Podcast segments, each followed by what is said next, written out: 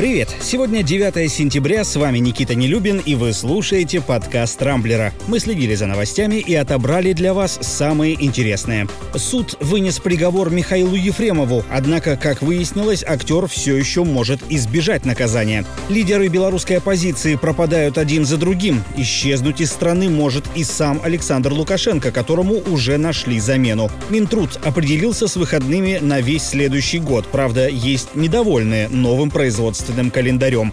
И монстры вместо ребенка. На электронном тесте на беременность впервые запустили знаменитую компьютерную стрелялку. Теперь обо всем этом подробнее.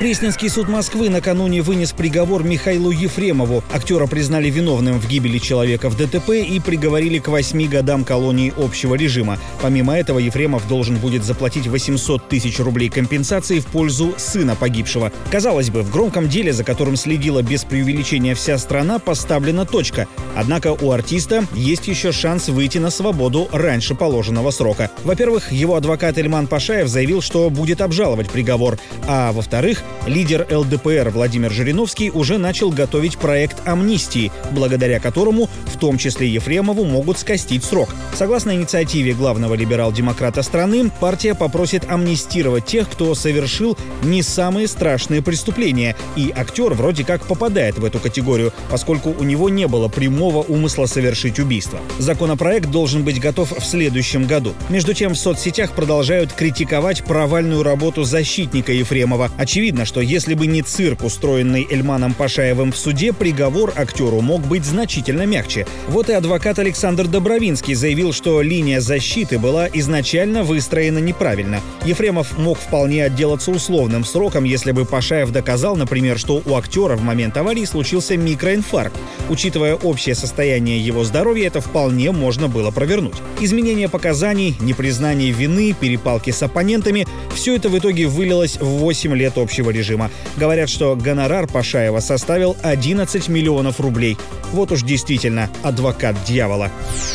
В Беларуси один за другим пропадают противники Александра Лукашенко. Сперва исчезли представители Координационного совета Иван Кравцов и Антон Родненков, а накануне стало известно о похищении лидера оппозиционеров Марии Колесниковой. Долгое время они не выходили на связь, а вчера утром выяснилось, что Кравцов и Родненков находятся в Украине, куда их выдворили чуть ли не насильно. Что касается Колесниковой, погранслужба Беларуси утверждает, что соратники якобы сами вытолкнули ее из машины во время прохождения контроля контроля. По словам же Антона Родненкова, Мария успела порвать свой паспорт, чтобы избежать депортации.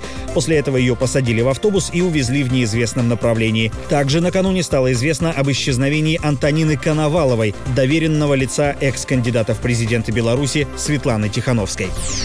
Нет сомнений, что все эти события происходят по указке Александра Лукашенко, которому, кстати, уже нашли замену. Известный российский политолог Валерий Соловей считает, что в Кремле якобы составили и даже утвердили план по стабилизации обстановки в Беларуси, который предусматривает подписание нового договора о союзном государстве. Получив от Лукашенко необходимые подписи, Москва начнет проталкивать идею о проведении в республике досрочных президентских выборов, основным кандидатом на которых станет экс-глава Белгазпромбанка Лукашенко Виктор Бабарика. Напомню, он считался главным конкурентом Лукашенко на последних выборах, за что, по сути, и оказался в тюрьме. Сам же батька, по мнению Валерия Соловья, переберется в Россию и займет должность секретаря Госсовета. Этот орган вроде как планируется создать в ближайшем будущем. Пока что все это, конечно, на уровне домыслов. Подтвердится ли такой сценарий, станет известно уже в ближайшее время, когда Лукашенко приедет в Москву на встречу с Владимиром Путиным. Ну и правильно, а то сколько можно все по телефону, да по телефону. Ближайшие новогодние каникулы в России, скорее всего, опять будут длинными. Минтруд накануне определился с выходными на весь будущий год. Пока это только проект, который сейчас проходит стадию общественного обсуждения, но если его примут, то в Новый год отдыхать вся страна будет с 1 по 10 января включительно. Согласно опросам, примерно две трети россиян одобряют длинные новогодние каникулы. Впрочем, нашлись и противники столь затяжных праздников. Одним из них оказался, ну, кто бы сомневался, Геннадий Онищенко, бывший глава глава Роспотребнадзора, а ныне первый зампред Комитета Госдумы по образованию и науке. Он назвал инициативу безобразием, особенно недопустимым в нынешних и без того непростых экономических условиях. Против длинных новогодних каникул Онищенко агитирует последние года два. По его словам, нет ничего хорошего в том, что вся страна 10 дней подряд бездельничает, объедается, напивается и смотрит телевизор. Тут я с Онищенко, пожалуй, даже соглашусь. Однако до принятого Госдумой законопроекта дело так и не дошло. Видимо, праздность и чревоугодие – одни из самых любимых смертных грехов в Нижней Палате российского парламента. А вот кому действительно нечего делать, так это программисту с ником Фун. Молодой человек сильно заморочился и сделал игровой компьютер из электронного теста на беременность. Как выяснилось, внутри этих устройств установлен 8-битный процессор и 64 байта оперативной памяти. Столько же, кстати, было на самых первых моделях компьютеров IBM. Парень вкорячил туда крохотный жидкокристаллический дисплей, подключил беспроводную клавиатуру и смог запустить на полученном устройстве легендарную игру Doom. Боюсь представить, что мог бы вытворить этот умелец, если бы жил, например, в России и отдыхал 10 дней подряд.